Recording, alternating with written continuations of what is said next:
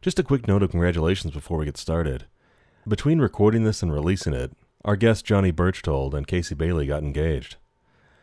An announcement uh, which was reposted on social media by their horror hero, Jamie Lee Curtis. So, uh, congratulations, guys, on that repost. Oh, a- and the engagement. Right. All right, Brian, let's start the show. I'm Brian Foster, and this is the Grindhouse Institute. On each episode of this podcast, Jeremy Floyd and I program a triple feature movie night. Each of the movies share common themes, and we discuss them here. We're happy you could join us for today's film block that we call Horror Off the Rails. As we've previously covered on the show, sequels are a difficult art to master. Finding the balance of rehashing moments from earlier films while trying to show something completely new can become a difficult dance. Today's episode, programmed by our guest, Johnny Birchtold, focuses on three films that, to different degrees of success, take their respective series completely off track. Several years after defeating the evil Freddy Krueger, Nancy Thompson, now a psychiatrist, helps a group of troubled, sleep deprived teens battle Freddy in their dreams. The kids learn to control the dream world, allowing them to transform into alter egos such as a wizard, a master of knives, and a human Kool Aid Man. Written by future Oscar nominee Frank Darabont, starring future audiobook narrator Craig Wasson, and Morpheus himself, Larry Fishburne. 1987's Nightmare on Elm Street 3 The Dream Warriors. The Lakeview High School senior class boat trip is crashed by the hulking Jason Voorhees. His motive? Not really sure. But does that really matter? Not when we get Jason climbing vertically up the side of boats, uppercutting heads clean off, and killing teens with scorching hot sauna rocks. Jason brings the party to the Big Apple in the 1989 film Friday the 13th, Part 8 Jason Takes Manhattan. Prom night is ruined for four teenagers when they accidentally take a detour off the main highway and end up face to face with a real estate agent.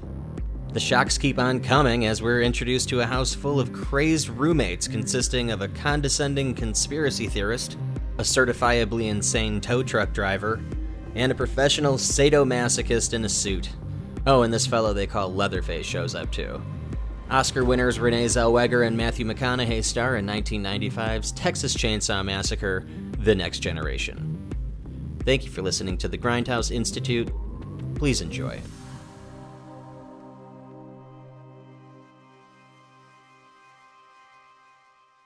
Oh, hey, don't you worry about that old boy that drives the wrecker. He talks tough, but you just tell him how the cows eat the cabbage and you won't have any trouble. Well, I'm, I'm happy that I'm in the October sphere. Oh yeah. Yeah, You're in the Oktoberfest. block. so yeah. that's when my powers are most uh, extreme. That's, Dude, they're fully what are you gonna do this year? That there's no. Uh, I was there's just- no Halloween Horror Fest. So uh, real quick for Brian. Oh, did you go? Did you go all the time? I I went every every year. No, no, hold on. It's not just once every year. Johnny, take it away. Okay, so I'm a horror fan. Ha, ooh, we know. I consider Halloween Horror Nights to be my event. Like I, Yes. so Casey, my girlfriend and I, we went 27 times last year. What? Uh, we try to we try to one up ourselves every year. Um, they do offer. Don't you a- run out of days to to do the one ups? Well, here's the thing. We kind of treat it as like we're going home. So like after work or whatever, we'll we'll kind of just stop by Universal Studios and we'll eat and watch. We'll just sit down and watch people get scared as we eat our dinner and then leave. right. Uh, we just like to be like in the fog and the moody lighting, and uh, you know we'll hit a maze or two. It, it becomes like um like the actors know who we are by like the second week. and so we just like you, You know, clown around yeah. with them. No, literally, they're like, "Oh, it's you," uh, and then we find them on Instagram, and you know, it's fun.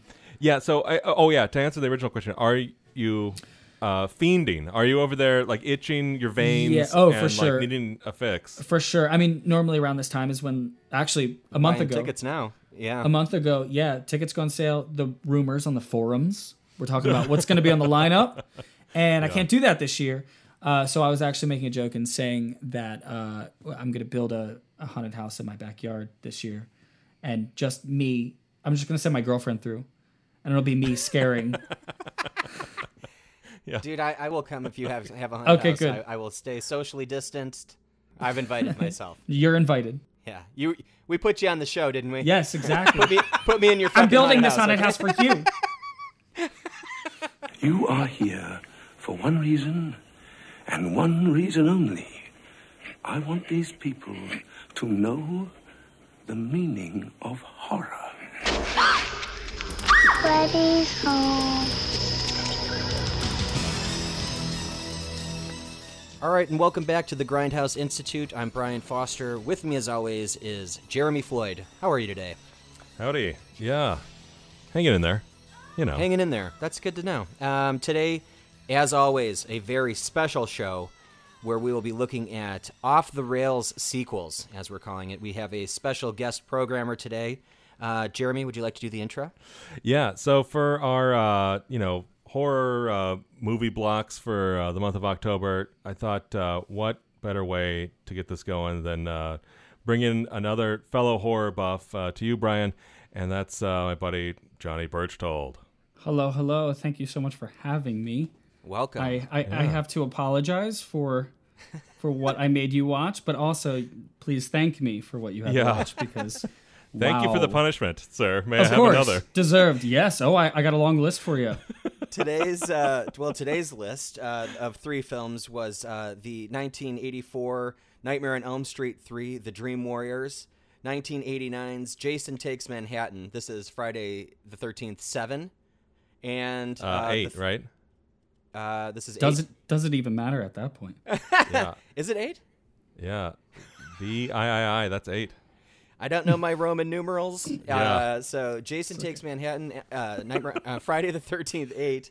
And then we've got Texas Chainsaw Massacre, The Next Generation from 1995, starring Matthew Four? McConaughey and Renee Zellweger. Who the f- is Renee Zellweger? Incredible. Future Oscar Incredible. winners. Yeah. What, what's funny is I could only find this Giving movie their best performances ever. I could find it under The Return of the Texas Chainsaw Massacre, The Next Yes. Generation. It's got like a couple different names. Oh Um, yeah. Me trying to find this movie was uh, an experience on its own. That that that's true. So I I go to uh, the uh, you know I go back in time and go to video stores uh, every week. You know, there's one in South Pasadena. There's one in South, uh, Santa Monica. Mm-hmm. Um, but uh, South Pasadena didn't even have this one. They have all No the way. other Texas chainsaws, and they had all of the Jasons and whatever. You would think But, that this uh, one that, that produced such stellar acting performances from two future Oscar winners Yeah, uh, would but definitely they be on- missed on uh, every Texas VHS Chainsaw shelf. Massacre TNG. No, see, it was probably their teams that tried to bury this film Yeah. as deep as they could. I think that's something that definitely bring up when we talk about it. We could bring it up here. We can, yeah, is yeah. There's got to be something out there that says. I mean, at this point, I'm sure it's a joke to them, but at one point they were like, "Guys, can we like bury C- this? Can this not be a thing that's like released or like our first film Oh, or yeah. Like, remember, I was in Jerry Maguire. Yeah, right, right, right. Uh, but even uh, Patricia Arquette in um, in Nightmare Three. But are you saying that Patricia Arquette was embarrassed with Nightmare 3? Well, here's the thing: is whenever I watch documentaries about you know the making of or the whole franchise Oh, of. Nightmare on Elm Street, she is the only one who is never in those doc. And Johnny Depp, Ah. of course. But he did make it back for Freddy's Dead. It, You know, sure, He, so I mean, I think that, that he was a good sport for doing that. But sure, sure. I guess we're getting a little off the rails here on these sequels that are off the rails. Very Let's true. start with That's um, on brand. Yeah, exactly. Uh, Chaos. it's funny because usually we go in um, we, we go in order in terms of like when these movies were released uh, through the years, and we are going to end on Texas Chainsaw. So let's save the best for last on this one, guys. Yeah, yeah, yeah, yeah. Do you want to kind of take us through what uh, the idea was with, with these three films in particular and how uh, how you landed on Nightmare 3, Jason 8, Sure. Texas 4? Of course. well, so okay, so here here's the thing. Um, so quarantine life, right? Uh, I have Wait, been, what's that? oh yeah, you know this little thing that we're all experiencing. Uh, I have been abusing my Shudder subscription, uh, and all of my subscriptions that I forgot to cancel the free trial, and now I'm just paying for them. Uh, you you are their, their perfect customer. absolutely, they sucker you in with the, the free accidental, trial. That the accidental customer. Exactly, yeah. Uh, so basically, I have been going on this crazy binge of like, you know, 80s horror movies that I should have seen by this point, and these movies I have seen when I was a kid. So when I was a kid, these movies were my everything. Uh, but typically like the first one, you know, the original. Yeah. Uh, and the following movies that happened afterwards were sort of like, okay, you see them once, you'll never forget them, but you never watch them again. And now I've had the opportunity to go back and watch them all and realize, oh my God, we should be talking about these more because these actually happened. Like these movies went through studios, like people approved this, and it was a thing that played in theaters. Yeah. And wow, I mean, truly incredible. like, what? It truly was a whole off the rails thing. But it, yeah, these movies in particular. I mean, you could have you could have picked any one of the sequels for Nightmare uh, to do.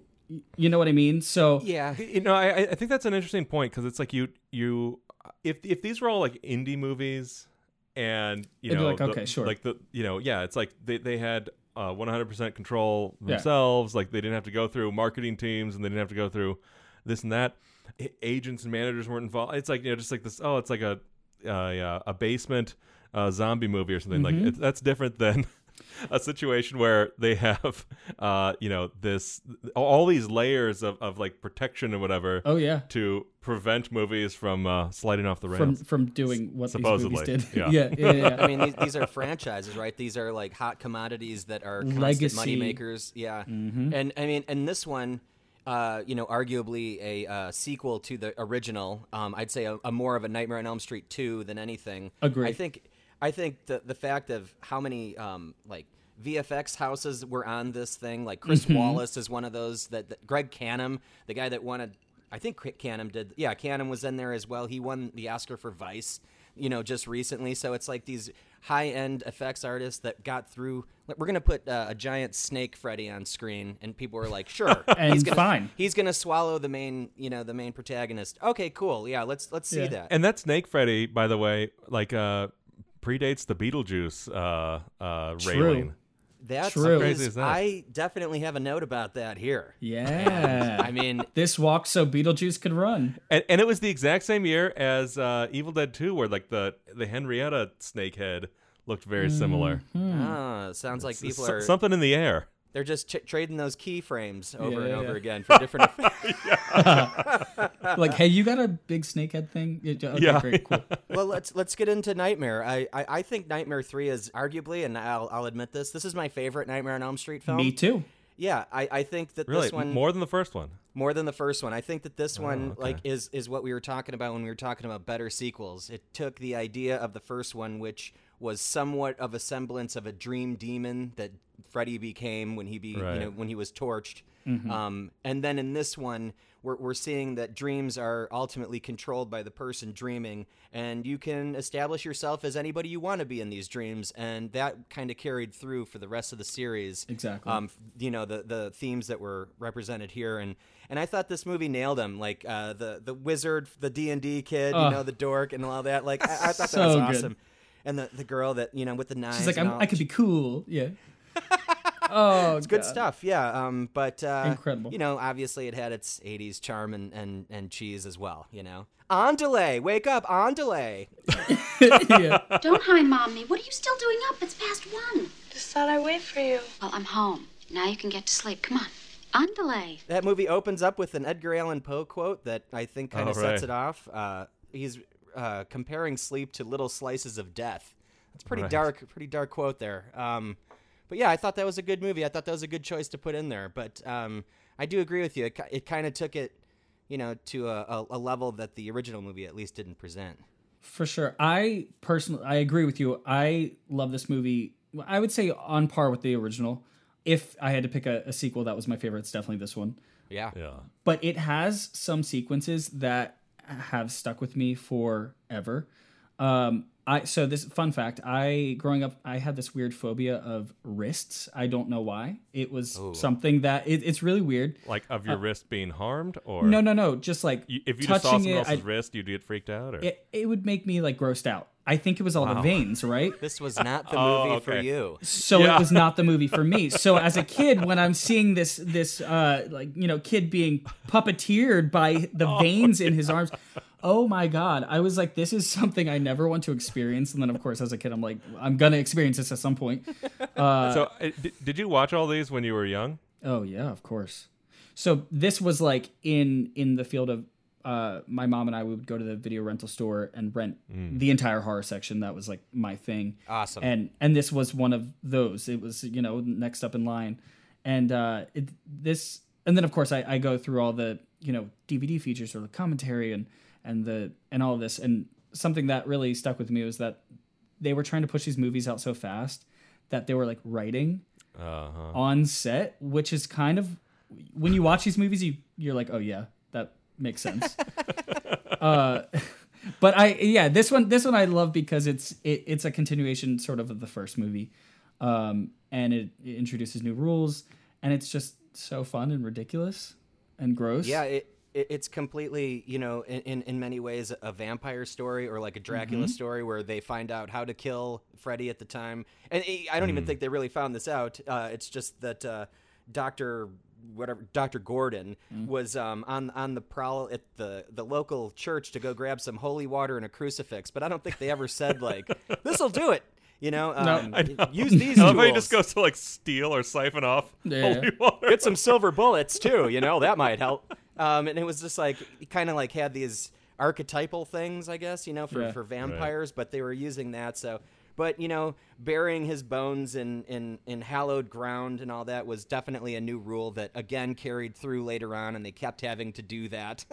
Yeah. Um, and I, I, I there's just I love John Saxon here um, making a return from from part one, and Yeah. it's like bury the fucking bones. Yeah, yeah, yeah, like, yeah, it was totally bury the fucking thing. so funny. Bury the fucking thing! classic. And then of course one of my favorite scenes, uh, Welcome to Primetime, bitch. With, Yeah. with the TV. Like I, Let's talk. I about, uh, let's talk about the kills. I think that's an important thing. Let's start with the TVs. Yeah, Yeah, yeah, I- yeah. I, I, I thought that was a good one. I mean- but how do you kill yourself like that? D- literally yeah.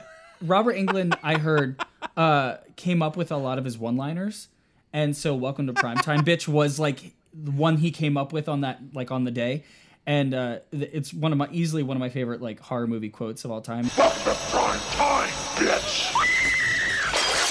What about Bon Appetit, bitch? oh That was classic part five. Part five or that's six? part five i think yeah Yeah. classic Now, when did the the bitch thing start? Was that in the first one? I, I, I, feel think like I that's don't here it, because I don't remember. I was going to bring that up too. I think this is when he started really laying When into sta- to the girls being bitches. Yeah, yeah, uh, yeah. In this one. But, but didn't, didn't he also like carve it in the guy's chest or whatever? Like, come and get me, bitch. Yeah. Yeah, ex- exactly. Um, which was pretty awesome, right? Like, just seeing that's that. what i'm saying this movie has established a lot of like core nightmare on elm street like must-haves yeah yeah yeah, like the must-have of you know you need Dick Cavett and Zsa Zsa Gabor in a dream sequence uh, where Dick Cavett turns into uh, that. That was the TV kill, right? Um, I just I love the stop motion of the puppet kill. Where I know I don't want to bring up the uh, wrists thing. I know you're sensitive and all that. But I, I just. But the stop motion that they used when Freddy first came down and like his So his good. head like formed, that was really really good. It was better than the stop motion I'd say than in Evil Dead 2. I, I would definitely argue that. fair Um, oh, I, I love the fake outs, like the it, it- waking up from a dream, you know, within a dream. I know that's kind of done all the time, but in this one, they, they did it like, oh, the happy ending's here. And it's like, nope, it's ready. We're going to fuck up Heather Langenkamp now, and she's Oh. not going to make it to the next one. Um, yeah, I thought it was, this, this was fun to revisit, to tell you the truth. Yeah, it, I even like uh, it, it, it's almost almost like uh, a horror breakfast club a little bit. Where you have like you know the group of kids. They're all in kids. detention. They're Yeah. all in detention. Yeah, and you know there's a psycho demon, sleep demon coming after you. But um, Got to take that Hypnocil. yeah, the Hypnocil. Uh, they, they oh they carried that through uh, Freddy versus Jason. Everything. yeah. Um, do you, do you guys know like what was with the house in the beginning that she's building the model house? Like, I mean, why was she obsessed with that? Because it, it was the house that was in her brain. It was like um, Oh, uh, oh, all close right. I- I encounters, It's you close encounters, right? I or see. even like a Silent Hill kind of thing. Yeah. She was just trying to build that house that she kept seeing. Yeah. Right, because she like sketched it later or something, right? Or or, or Mm-hmm. he found uh, a notebook or something. So that yeah, then Heather Langenkamp, she's like, "That was my house on Elm Street," and you know, like you get that moment, and she's Yeah. like, "You know what I'm talking about?" And then you know the, the whole. It did have it did have quite a um, kind of a made for TV quality when Heather Oh, Langenkamp for was on screen, like when she would just show up, never sleep again, and she finished the finished the poem, and it was like, Heather's She's back. like, hey, do, does anyone believe that I'm like tw- 25 years older than you guys? with this small streak of Oh, gray I, hair. I have this streak Always. of gray that proves that I'm What are older. you, rogue? Well, actually, in the first one, doesn't she like uh, when she's getting the tests run by Roger Rabbit? She wakes up with a streak in her hair. It is Roger Rabbit, isn't it? That can. That's right. Or, or or the guy in uh, Zodiac who uh, he's like, uh, I have a basement in my house. Yeah, yeah, yeah. uh, they were bold with the the gray streak in her hair. Yeah. really bold with that one. Very bold. exactly. Uh, no, I, I love in the beginning where she's uh, I, I don't know, just like eating spoonfuls of instant coffee. Yes, with the Yeah. Coke. Washing Yeah. it down with Coke. And I, I thought, okay, because this is the opening montage, and you know we haven't met anybody, we don't know what's going on yet, and I, I thought for sure that like she was already going to be in this state where she's like trying to fight sleep or whatever, but she was just trying to stay up to meet her like kind of shitty mom. She was. I mean, yeah, I- I I guess at the time, but she was trying to stay up, right? She wasn't really trying. Yeah, she wasn't really waiting up for her shitty mom. And No, her no. mom d- was super shitty. That, Yeah. that Yeah. yeah. sucked. yeah, well, it's it's like e- even the, the like the awful dream mom. I was like, yeah, she's actually nicer in the dream. Underlay. You know, that's that's like what, what you know. We were talking about how sequels need to hit the similar beats to the the previous film, and that's all from that uh, from the first movie. You know, the mom was kind of nonchalant about her Oh, daughter right. too. She didn't really give a shit that Heather And she was, Langenkamp like, it was Pouring yeah. vodka in her coffee in, in the first one. The, She's, the, like, Yes, sneaking- mom. exactly. Yeah. Yep. And she's also she also had Freddy's glove, I think, in the first one, like in her closet. So she was like holding Right. on to all the keys, you know, or at least where the hell this guy was. But then uh, we needed to find out where uh, you know Freddie was buried, so we could bury his bones again in somewhere else. Um, that's pretty much how you kill Freddy. So that's Right. good. So they went to Um, the, the junkyard from Pulp Fiction uh, to Huge like junkyard, by the way, because Gordon and uh, John Saxon's character were driving for like five scenes in between. The whole movie. Like you see them get in there, and then they we're all over the place, and then they finally get there. I mean, look, LA is a big, big city. You know, it's like it takes a long time to get from west side to the uh, Yeah. to the east side. That's what it was exactly. Um, I, I liked how, um, like we were saying, each of the, the characters had their own like dream counterparts. Um, but Kincaid, the was he just super strong? Because he kind of like turned into the Kool Aid Man for a second. He just kind of like oh, busted yeah. through a wall in like, a red shirt, and I was like, God, I I had that note. I was like, oh, Kool Aid Man. Okay. Yo, I thought I heard voices. Kincaid, I could kiss you. Well, for this one, for Nightmare Three, I'm gonna say you're welcome for this one because this one yeah, this is a good one. I, I, I, do love. This As is, ridiculous as it is, yeah.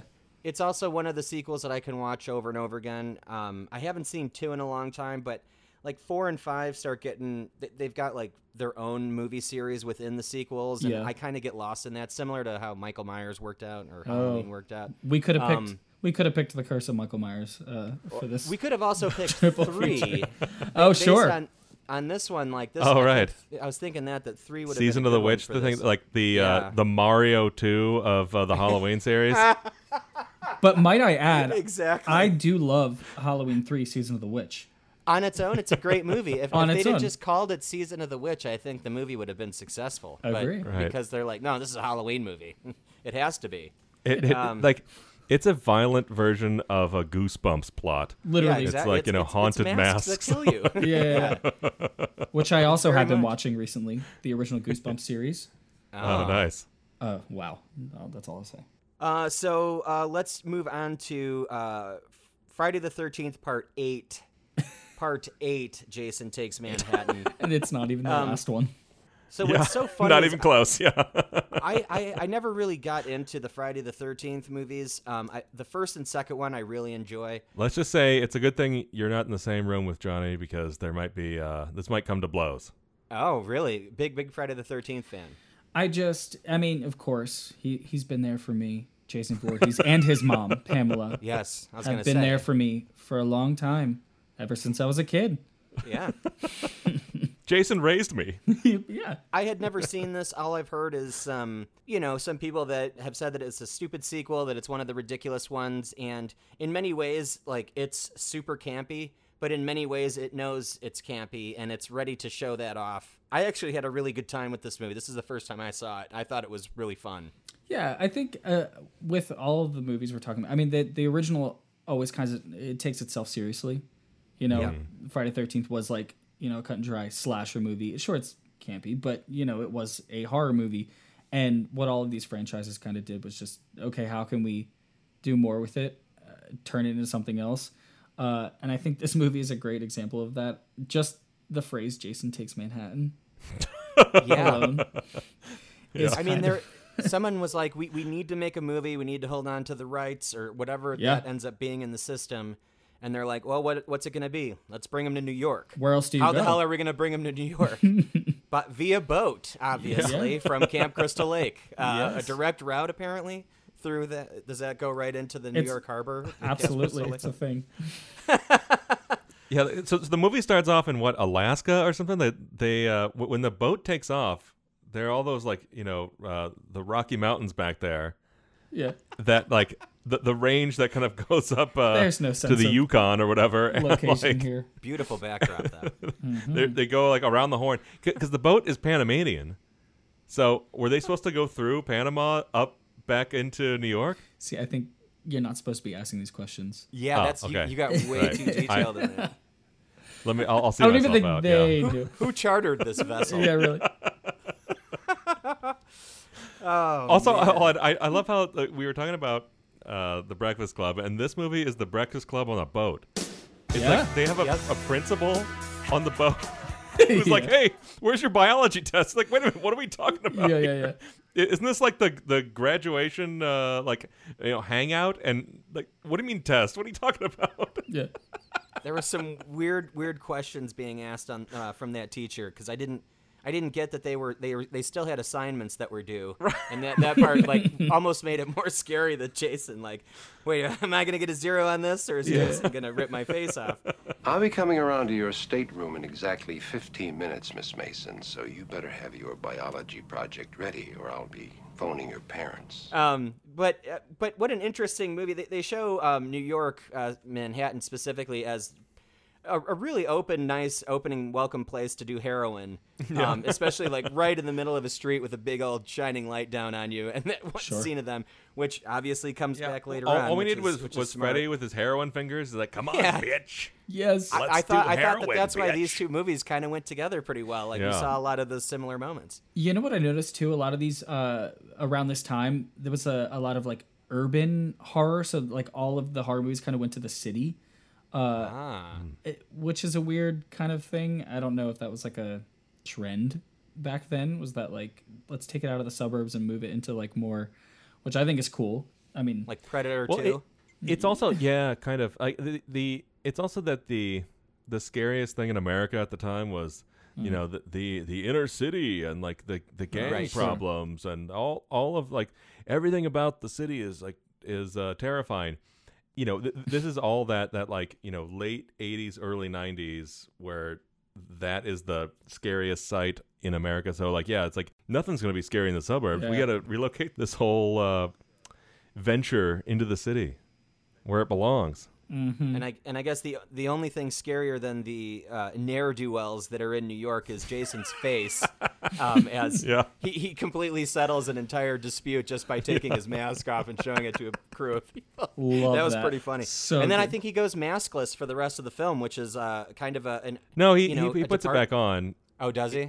The only time he, he- takes it off is at the very very end after he gets like whatever acid thrown in his face and he He looks really messed he turns up. into the sort of RoboCop, uh, you know, Yeah. gloopy guy at, at the end the of brain- RoboCop. You know? my the favorite, brain gremlin. my favorite like thing about the yeah yeah about the franchise is that he so he, he Jason died as a, a young boy right Yeah. and he comes back as this like shredded like massive beast like this like m- Yeah, monster of a, like eight feet tall. you But he still has he still has the cleft lip, so then that's still him the Okay. hair lip. He still has that. Yeah. Yeah, But- yeah. So I mean, it's got to be him. It's the same dude. sure right So when when uh, the sort of main character, I don't even remember her name. Uh, I, I don't remember any of the characters' names in this. Oh, they are, were. are there any characters? They were forgetful. They were. They were in there, but they But were the- definitely numbers.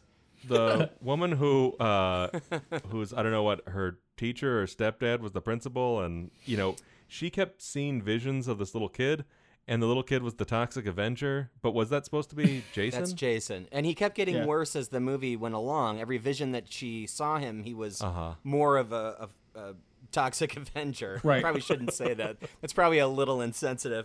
Um, I'm sure there's something that was actually wrong with the kid. Um, no, or no, but I least- mean, I'm talking about like his eyes. Like yeah, that, that was obviously that was- makeup, but- but that was him. That was him. Like that was Jason. they were starting to see him more as how Jason looks now. I think that's what I got out of it, at least. Sure. But yeah. it- in the sort of original movies, like that's what uh, little boy Jason who drowns in the lake is supposed to look like. You only see him for that brief moment, like in a flashback when the w- waves and splashing, yeah. and then you see him at the very end when he pulls Annie or whatever her name is down into the water. Yeah. but you never really see see him, and he doesn't pop up until part two. That's when Jason actually makes Actually. his first, and he has a bag over his head, not even like a. This this whole franchise was just trying to figure out what it was for the longest time. And it went on forever. Like you were talking, we had Jason X, you know, is one of these. You know, Jason, Freddy versus Jason is another one. There's so many entries. The remake of of Friday the Thirteenth. They're starting. They're trying to get another one going now. I mean, mm-hmm. it's just like the thing that won't die, like mm-hmm. Jason. But Jason is full on electro Frankenstein zombie in this. I mean, like they Yeah. they were like, how the hell are we gonna wake him up? Oh, clearly he's gonna be electrocuted. And from the boat named the Lazarus, of course. Like everything was like very on the nose. this is exactly what we were talking about here. Right. Um, but that was it was okay. It was it was okay. I um, I love how in the very beginning, uh, where when we're on the what is it the, is it the Lazarus? No, no, the Lazarus is, is the boat that's for the most first of the movie. first boat. Yeah.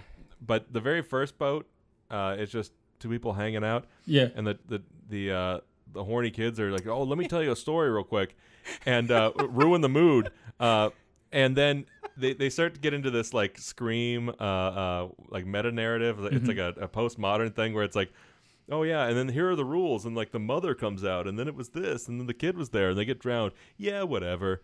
And it's like, uh, but I was like, oh man, this movie is kind of like definitely right up in Johnny's wheelhouse here because this is like Absolutely. scream, postmodernism plus his best friend Jason. It should it should be everything that I love. Yeah. Yeah. And it, it is in a way. That's the other thing. I've been playing the Friday the 13th video game if you didn't know that exists.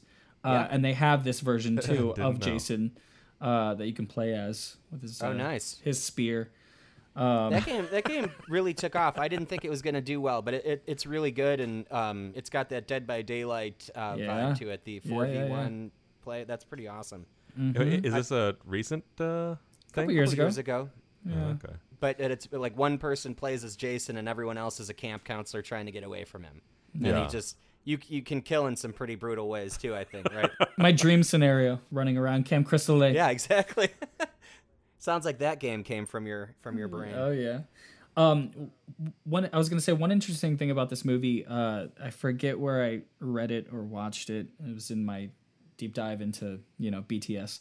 Uh, but when they were writing this movie, the original script featured almost no boat, and it was Jason takes Manhattan. So he went to all the iconic uh, Statue of Liberty, Empire State Building, Yeah. and they obviously had to slash that. No pun intended, but they had to slash Hey, that all right. uh, See what you for did there. budget reasons and also probably because they were like, "What are you trying to do with this movie?" So I mean, they were clearly really. I mean, going into to Jason at this point in the series, like every every sequel was Jason this, Jason that. He became the you know. almost the hero. Like he, was absolutely was, yeah. and I think in this one more than more than anything I've seen in any other movies, like he, I was rooting for him the whole time. I, I wanted him to obliterate that boat and obliterate that principle and, and all that stuff. And he, he does a pretty good job of it. I mean, obviously, you, you get you're gonna get messed up with some acid that that just pours in. The toxic waste that pours in underneath New York all the time, isn't that? Yeah. Isn't that how that ended work? Uh-huh. He was like, "Hey, uh, around in the corner on 90 minutes here. Uh, yeah, there's toxic uh, sludge, Sludge. coming. You Bring know, it in. About it. Yeah. Bring in this toxic waste. This is actually Kill uh, Jason really quick. This is a true story. This film was actually based on true true events. But but it, Yeah. for, but the difference between this one and some of the previous ones is that they're This, you know this is a found Jason footage movie. Jason Jason just walks around freely in this, and like So every I- single scene, there's That's yeah, what I was gonna ask. Was like, Yeah. okay, so you know, clearly they had kind of, as you brought up, Johnny, like the like moved away from actually trying to be scary and like move away from horror and like you know step firmly into the just camp and fucking around zone. Yeah. But like this one, it's like he's fully lit all the time and he's just like stomping around and like Yeah. Looking through windows. yeah, and he's like he looks like a fool like climbing up the side Yeah. of that boat and all this stuff and he's just like it looks hilarious, but it's like you're like is this supposed to be funny? It's you know at this point everyone was already Jason Voorhees for Halloween, so it's uh-huh. they're not trying to hide him anymore. And in many ways, you said it, Jeremy. You said it earlier. He's the toxic Avenger. You know, he's this anti-hero that's you know messed up. He's he's clearly a, a, a monster in many ways, but Yeah. you know, I'm rooting for him. Well, well, but he he's not like uh, you know killing off those who uh, you know put the toxins in the world or whatever, or like pe- people who like are, are Right. uh, People who are having sex. he's not getting revenge for for being burned alive. no he's purpose. just no purpose. killing to for no reason, and he's he's killing specifically the people on the boat, but for no purpose. No. He's a machine in these movies. Yeah. Like he's just is running through people. he he doesn't kill anybody he runs into in New York. He's just chasing those like three people who made it. on the yeah.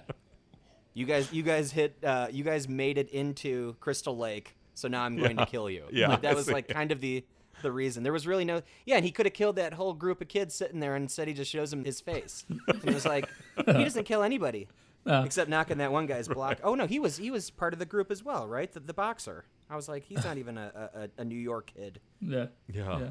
I mean the you know of course the first movie was uh, the lesson was don't have sex or Jason Voorhees will come and kill you. This one is In, in, Right. just in the don't. previous film, you mean? Yeah, yeah, yeah. Oh yeah, yeah, yeah. In the previous ones, Oh uh, yeah. It was yeah. This and one was just don't don't show up. Just don't don't be don't in the movie. be there. Don't Yeah. just go don't. on a boat with Jason don't. Voorhees. Just don't. Okay. Don't. And so I, I know that there was another um, entry in the series about the the psychic, um, or there was a psychic in it. I think it was six. The, the s- telekinetic.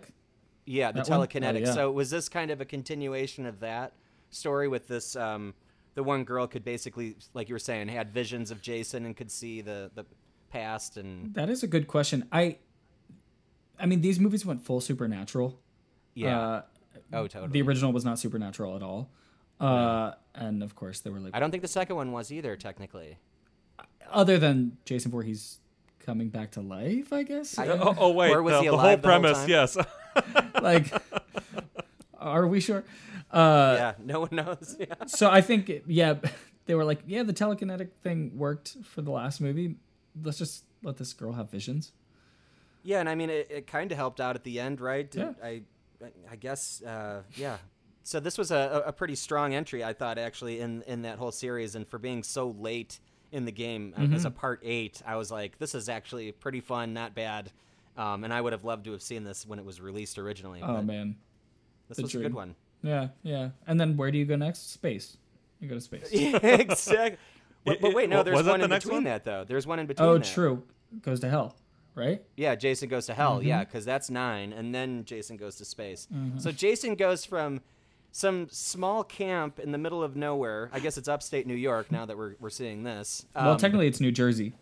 New Jersey. Okay, and then now now he takes it to the big city in Manhattan. Then he goes right to hell, and then he, and then he goes to space. I, I'd say Jason has like the travel bug, if anything. So, so those mountains are in New Jersey. I, I guess I've only seen the little bits of New Jersey, but but I haven't seen the mountain ranges. the mountains of New Jersey. Yep. They're uh, fr being from New Jersey. I Yeah. gotta tell you, I I spent my days hiking Hiking in those in mountains. those mountains. Uh, we we lived in the mountains basically, uh, the peak Yeah, of the, the summit of the one. You, you had to, you had to bring oxygen with you, all, all that yeah. kind of stuff. Yeah. It was a really uh, tough upbringing, but it taught me Yeah. a lot about nature, and it was beautiful. It was, it was truly beautiful. So Jason, uh, yeah, he goes to hell and then space, and then we go directly to Texas Chainsaw Massacre: The Next Generation. Aw. okay, Yes. that's the kind of that's the kind of response we needed, guys. All right, guys. Well, I'm done with this episode. I'll see you, you later. stay right there. yeah. You stay right there. So uh, this is starring um, Matthew McConaughey and Renee Zellweger, um, as well as a colorful cast of characters that are Yeah. just just unbelievable, including you know the the iconic Leatherface. Um, this is a, a strange, strange sequel. Um, I'm not sure. Well, this is like what a, a reboot, right? This is like this is number four. Okay.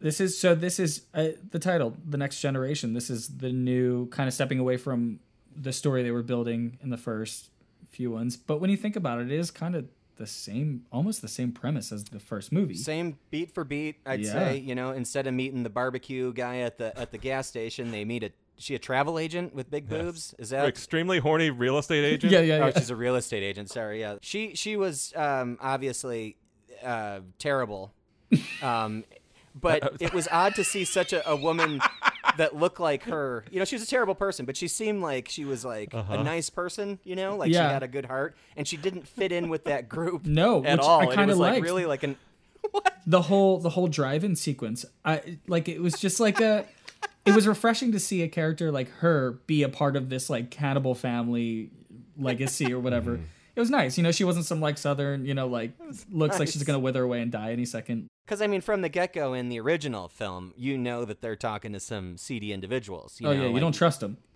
No, not not in the least. But this this woman seemed very trustworthy. i thought she was gonna die i thought she was gonna be like first kill kind of thing you know yeah, yeah, exactly. Um, but instead, no, she's she's part of the, uh, Well, part I- of the group. I don't know. It's like okay, when you get into the group, uh, you know, you, you were saying that the real estate agent was different. I, I don't know. It's like there's the guy like, you know, misquoting shit all day long. Bet you didn't know that. That that guy, like, you know, he didn't seem that bad. Uh, actually, uh, Mr. Chainsaw, uh, Leatherface didn't seem that bad either. He was like, it was terrified all the time. He didn't cut anybody with a damn chainsaw. he Uh, destroyed his house though oh my god yeah, he fucked up the house. But like, what did, did he do anything uh, violent to anybody? Oh, he put that person on the meat hook, right? Yeah, that was pretty nasty. Uh, Heather, I believe her name is got got. Yeah, I, I put a star next to Heather on me Hook is the note I took. All here, so- well, so that, that was, that was there you go. great. He, he, But that was uh, also from the first film, and when it was a very Classic. similar shot and very similar uh, action that, that happened in the first movie um, of Right. somebody going on a meal. And they they, re- they repeated a lot of that, but I mean, obviously they tried to push it a little bit more with Matthew McCon- Vilmer with Vilmer's um, remote control leg that he had. Um, that I'm hoping That, it looked in- like the, the Bob Hoskins Super Mario Brothers movie. yeah super boots. All right, all right. Welcome to my world. I was hoping that um, you know, like even in like an old script of that movie, at least they had him like his leg ripping off with that thing. Like there should have been so much more to do with that remote and like really take him out with that when the when the leg was going nuts there at one point when they were, they were playing it back and forth, I thought for sure it was gonna like bend the other way and like Mm-hmm. screw up his knee. which would have been awesome. Yeah, yeah. They missed an opportunity there. I I, I think they missed a, quite a few opportunities. or the budget something happened with the budget Oh yeah, it's, it's a budget thing. Fuck. This is appalling. Yeah, I thought that was uh, there were some cool shots though. I have to I have to say that the, there was a mirror shot right at the beginning of the film. It was like an e- ECU of some lipstick being applied, Yeah. and then that same uh, extreme close up was used on Leatherface putting on his lipstick prior to going to dinner in his pretty lady uh, uh, mask. That i agree wears. with you there, there was some really cool shots in this There one was some moments in this that I was like, wow, somebody like na- like they nailed that one. like Yeah, yeah, yeah. Well, here's the thing too: is like the first movie, the original, is when you're watching, it's almost like you're watching something that you shouldn't be watching. Like that's the way it was so gritty. This Home- one was shot movie. like a horror movie, like you know, had like the cool, nice, moody lighting, and you know, everyone was in prom dresses, uh, and it, it looked like a teen slasher horror movie. You know, Yeah. Right. Yeah. It definitely, I think it was going more for that than anything. Oh, yeah. Um, oh, if, if you see when uh, Renee Zell- Zellweger's getting out and jumping out of the window to escape, she she does get stuck. But then there's a cut right after that that she's falling out perfectly smoothly. But at one point, she kind of like takes this really nasty turn out the window. That wasn't the editor's fault. The, the, the director Yeah, made him no. keep, keep that in there. yeah, yeah. We need more frames on the back end of that one. I really want to see her go over the side. Oh, Uh, the prom pics that they were doing with the chainsaw, that, that classic sound effect of the, the camera going on. Loved that. Like, that was pretty cool. Yeah, there were moments in here that felt like Texas Chainsaw Massacre, not including uh, Leatherface, but like just the way that it was shot and, and, Mm-hmm. and cut. Well, but the, the very last shot, right, where he's uh, dancing Yeah, with himself. the dance. Uh, exactly. Uh, yeah, but can we? Ex- I, I I have to ask about this ending. Who who the hell are the suits? And who is this guy with the Hellraiser cutting cuts on his on his stomach? And right. What the right, yeah. hell? It was Yeah, like the- Event Horizon. The, the, Cenobite, uh, yeah, like piercings and stuff. Um, yeah. What so the hell? that was uh, supposed to be explaining that scene where the horny real estate agent after having um, Official name. R- Renee Zellweger uh, see her friend get destroyed. Uh, it's like, hey, why don't we just hang out upstairs? You look pretty pretty, and you you look like you don't seem like the rest of them. Uh, hey, you'll get to like Matthew McConaughey. I mean, he's just stressed out from his job. And he's like, she's like, what, towing cars? She's like, no, his real job, working for the big guys upstairs who, who pull all the strings. It's like, who do you think killed Kennedy? It's Like, wait, wait, what? What are we talking about? Yeah. and, and she's like, the government? And he's, she's like, no, it was these guys for a thousand years or two thousand years. I don't remember. Something. Because they and it's didn't like, remember. okay, so that's supposed to explain the like weird British guy with the anti sideburns and the like, you know, razor cuts on his chest.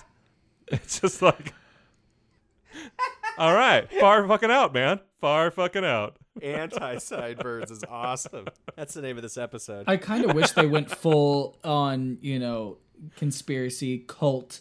Like, it's a bigger thing. Sure. You know. Yeah.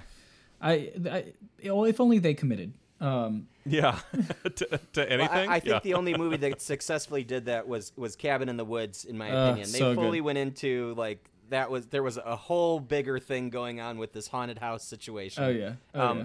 This tried to do something like that, and I mean, it pretty fe- much fell on its face.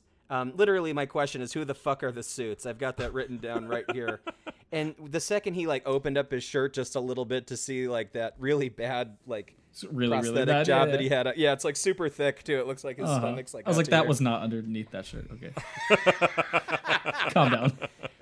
I don't know if you noticed because they, they they do this a lot in those movies. Is you know they'll make um, different uh, furniture and things out of human skin, or at least make it look like human skin. Yeah. Oh, yeah. There was it when the the dude goes to take a piss in the bathroom.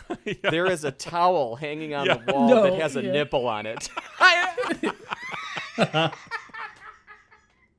I thought, oh, sorry. I thought I was gonna die. I started laughing out loud, like, Yeah. like who else could just wipe your face with it? And that's uh, the home decor that I aspire uh, to have. Is what I'm really trying to do with my place here. Yeah. Cover Do you have to in get that in on, on your uh, your your lease agreement uh, that you have the right to put Cover my house in uh, human yeah human flesh. skin yeah. Yeah, nipples on everything. Do you guys think that uh, Matthew McConaughey and uh, Renee Zellweger are friends after after this movie or doing this movie after McConaughey is literally spitting in her face Oh, on her? jeez. it was. I- I'll tell you, watching it now in 2020. Oh no! Oh, way. wow! Lots of licking, lots of licking of the Yeah. face. Uh, Just wrong, right? Just just so wrong. Well, I, I, you're talking about like COVID, right? yeah, yes, Th- or just in too? general. Oh, okay. Yeah, uh, but it, are they friends after? Here's the thing: I will say the violence that happened on the film looked very painful and real. That's what I mean. I My don't think God. anybody was really paying No attention way. to safety. Not at all. Not at all. Uh, and and you were right, Jeremy. The, uh, Matthew McConaughey really is the main villain of this movie. Like Leatherface is Yeah. almost like an afterthought. Right. Yeah. Um, Yeah. he's just kind of like part of the family, and he's a lot more vocal in this one too. He does a lot of screaming. You sit the fuck down. Shut up. Yeah. It- he, he he does a lot of like, like little whimpering, like uh like Curly from Three Stooges, like woo. Yeah. so good. Also, the the masks definitely looked like masks as opposed to human faces in this one. Um, For sure. Well, e- especially the one you were talking about where- where he's putting on lipstick. yeah, and that he, was a mask. He looks like uh, what is it like uh, uh, Alicia from the the first Batman, where it's like, Jack, I thought you'd let me watch you transform the paintings. You can't make an omelet without breaking. a couple eggs. Inspiration. Boys, Alicia. Yeah, I love that man. Um, yeah, it, it, it, it had that look, um, and I get it. Like, um, it makes sense to have him do that because it was in the original. He had a Yeah. woman's face. It had makeup on it. Like that's part of it. I love the Mrs. Doubtfire one that he had. That was that Total was Mrs. Doubtfire. But they, uh, everybody looked like Mrs. Doubtfire. I was gonna say that. Like the people sitting at the table, like all look like, Yes. especially that old Okay, grandpa. so- he kind of okay, looked. so like okay, th- th- th- they're sitting at the table. Th- there's like what seemed to be corpses sitting at the table too, and then the old man got gets up up and and walks left. away at one point. You're like, wait, what the fuck is happening here? I go, where is this Talk guy about going? fucking sliding off the rails. What is going on? Also, Uh. Ma- Matthew McConaughey, like, here's the single direction he got: be crazy. That's Can you do crazy? His eyes, I swear he is on meth that whole time. Like, yeah. Flared nostrils Yes. the whole time. Those, yeah, uh huh, Dude. uh huh. That's actually, and and my acting career. That's actually, I didn't go to acting school or anything like that. Like I just watched his performance in this movie, and that's I base Well, every you single wouldn't need to. You when I go for the after for the this. teen rom com. I channel Matthew McConaughey. in Yeah. Next Generation. Certainly. I, I can see the inspiration. Yeah, yeah. a, a universal performance, I would say, and snubbed at the Oscars that year. I'm sure that's usually what you ask when you want more further clarification on the direction you're given to. Do you mean like Matthew McConaughey from Texas Chainsaw Massacre: The Next Yeah. Generation? yes, that's what we need. That's that's the kind of intensity we're looking for. They're like, this is a VO audition for a Pixar movie. Yeah. You know, this is a commercial, Yeah. right? so good. I have to say that every um, one of our um, one of our triple features always ends up having an odd man out, and I'm definitely gonna, Jeremy. I think you might disagree with this, but I'm gonna have to call Texas Chainsaw Massacre the odd man out in here, only because uh, Jason Takes Manhattan and um, the Dream Warriors. I th- thought both were actual real entries into a, a, a, a series of sequels that you know fit in with it. It even included some of the stories from the first one and expanded on that. So technically, those are sequels this Texas Chainsaw Massacre was totally on its own, and um, was is definitely one of those uh, rough drafts that was made after the fact. How is it that the second draft is the rough draft in this case? Yeah. But at least some of it was in focus. At least a few a few scenes. Do we know what movies uh, Renee and Matthew did right after this movie? Because Worth looking up. Well, before this, they were both in Dazed and Confused together, right? yeah, Yes, they are. Yeah. But Matthew McConaughey became a star in like '97, and Renee Zellweger became a star in what? Jerry Maguire. What, what's that? '95? So that's a, the same year as this. '96. Oh. Ah, yeah. No, th- this is '94. 94. oh yeah.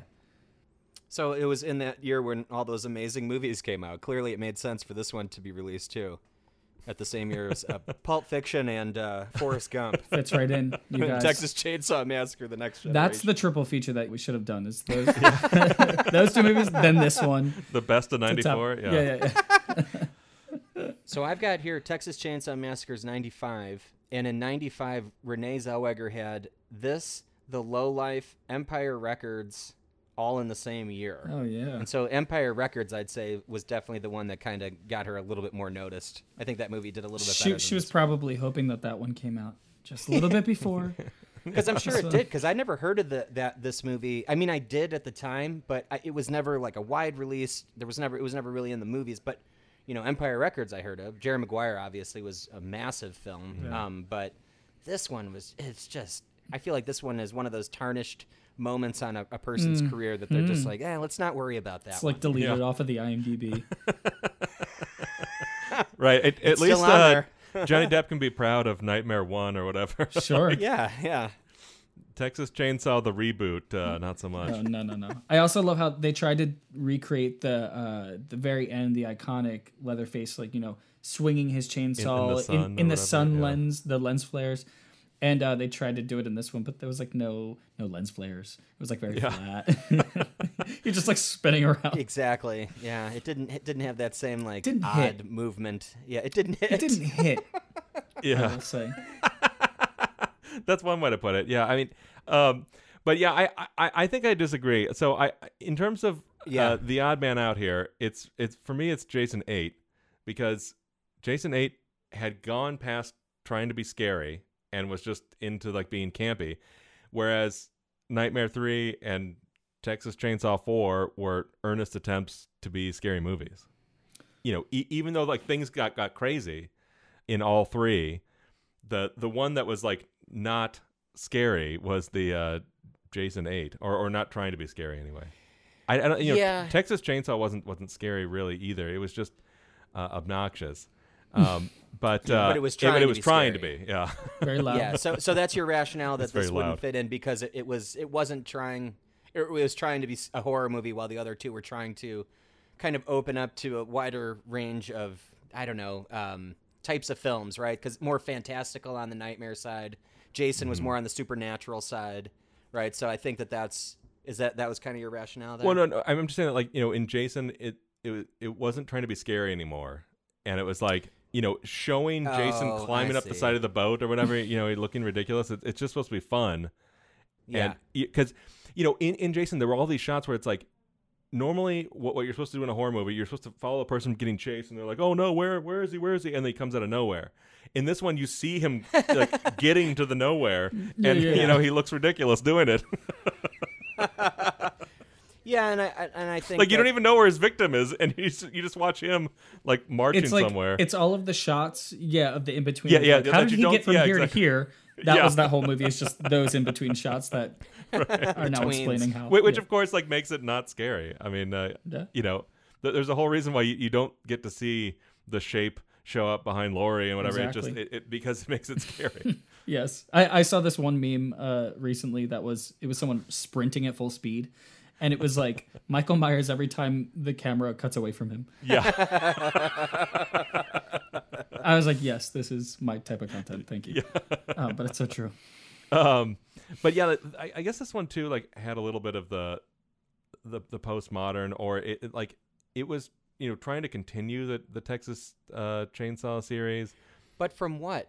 Like I I, well, I in, the, in the very beginning, it has that title card. It's like, oh, this happens Yeah. every so often, and then you know, it in the postmodern thing, it's like, oh, the the Cenobite English guy, you know, was wanting to like, I, I wanted you to experience pure terror. I mean, I'm sorry, uh, it, it didn't work out, uh, or, or or whatever his like you know master Yeah. plan was. That was like that was outside of actually. Um, you know whatever the rituals were that were in Texas Chainsaw Massacre, the previous movies, you know, putting that that postmodern like sense of remove in the movie, and you know, which is like of course like so so 90s, Mhm. right? Uh, Where everything had to become postmodern. But that's I, I have to ask about that since you brought it up. It's like the last line that, that the Cenobite English guy says is he's talking to Renee Zellweger in the back of that limo, and he's like, "Step on it, Mister Spottish," and then Mister Spottish, Mister Spottish then steps on it, and then we're in a hospital, following a Yeah. hospital bed, Yeah, and it never reveals who's on that hospital bed. right. I was like, and literally, I said, "Who was on the hospital bed at end? What the fuck?" They were like, Those are my notes. just I'm come up like, with a very what- vague scene so that way when we get to make another movie, we we'll just figure that out then. Yeah. Listen, we'll figure it Oh, out in the sequel, kid. Yeah. yeah. That reminds Don't worry me of about something. it. Um, uh, and I wanted to bring this up too. Um, near the end, uh, or at the end of the original Nightmare on Elm Street. Sorry, I'm jumping around a little Mm-hmm. bit, but the ori- original Nightmare on Elm Street. Um, there's that odd scene where the kids all get in the car. The car Oh, yeah. kind of turns into a Freddy car and dri- drives away, and then the mother gets sucked into that Through the tiny the- window. or the window. Yeah, the tiny, tiny, window. It's tiny a window. funny little effect. Yeah. yeah. But in, in part three, they bring it up that um, Heather Langenkamp, or Nancy, she says, My mother died in her sleep. And they never really get into any more of that, but there's like, it's like one throwaway line in part three. And she says, My mother, and it, I'm thinking that at the end of Nightmare on Elm Street, and I wanted to get your opinion, do you think that that's the mother's dream and the mother's getting killed? And like that's what we see because it's kind of like out there, but I and I never had an explanation for it until seeing this. I And, and you're, you're talking about the first one. Yeah, the very Uh-huh. well. What I'm talking about is in the third one, Heather Langenkamp's character M- says, mentions "You know, that my mother, my mother died right? in her sleep." Yeah, about and I and at the end of the first one, there's this odd scene that's kind of out of nowhere where it ends and the mother is killed in a dream, and I'm wondering if that's you know the mother finally t- getting hers. That is a good question. I I always took that line in, in Nightmare Three as her like. That's just what she tells people because how does she, Right. You know, like how does Right. she explain Yeah, yeah. what really happened to her mom?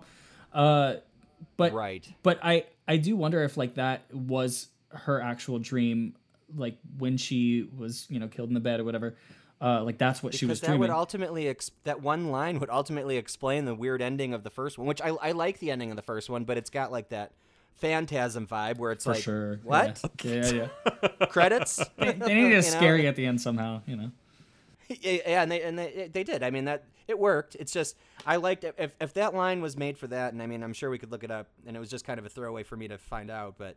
If that line kind of um, solves the ending, I think that's pretty interesting. You know? I lo- well, some people do have a problem with the ending of Nightmare uh, One, the original. Yeah. So I do. Yeah. That's a great theory. I actually love that theory. I think Sweet. you just figured This is definitely going to make it into the podcast. Then let's let's make sure we edit this. Right, yeah, yeah. Yes, sir. the good idea I had. Yeah, yeah. you did it. Love that. You solved it.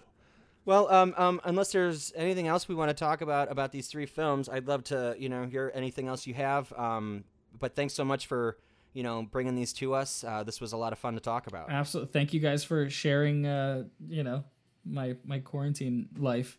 Uh, with. It's. I will tell you, I have watched some terrible, terrible movies these days. Uh, I I well, I don't like to shit on movies. Ha- ha- wait, have you seen Texas Chainsaw Massacre: The Next Generation?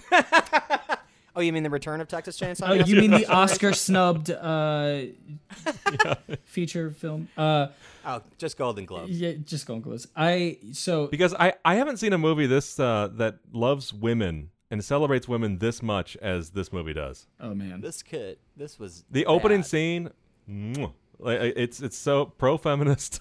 well, that's kind of uh what a great segue into what I've been. So I watched uh, Slumber Party Massacre for the Uh-huh. first time uh, a couple months ago. That is one of those movies that I should have watched as a kid.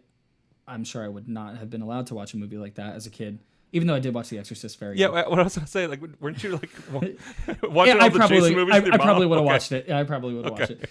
Uh, Get your story straight, kid. Yeah, yeah. Slumber Party Massacre 2 could have easily fit. I don't know if you guys have seen that, but could have easily fit in this uh, triple feature here where, I mean, it just goes completely off the rails, but also kind of a little bit pro feminist.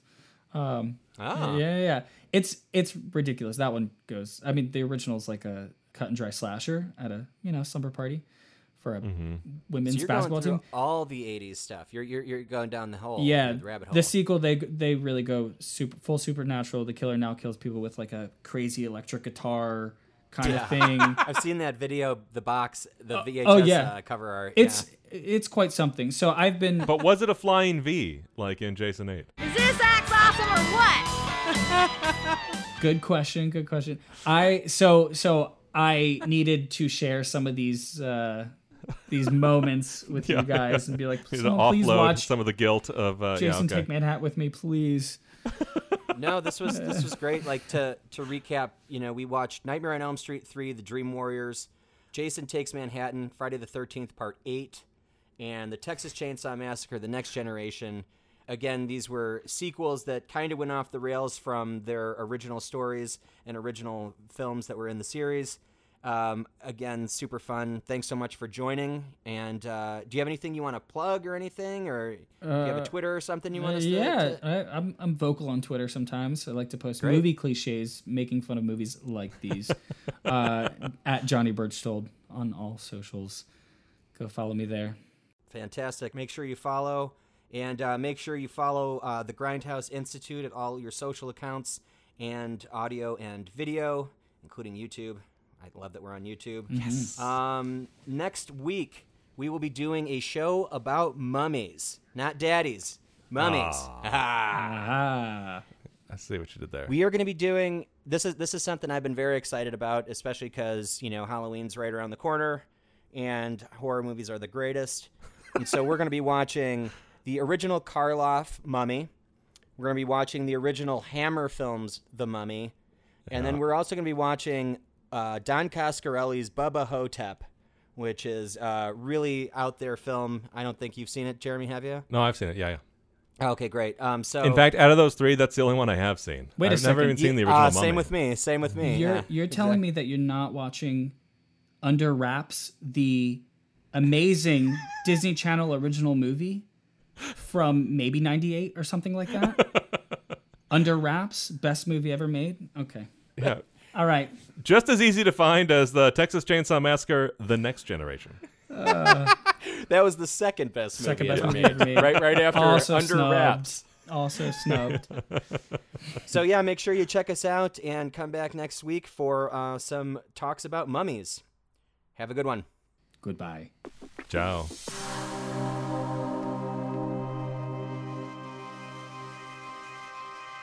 Oh my God, where have you been? We've been waiting. The wedding's going on inside. We need to put you on the top tier. Don't mind the footprints in the icing. I'm excited. They look good. It's like a vest thing. I fucking hate kids.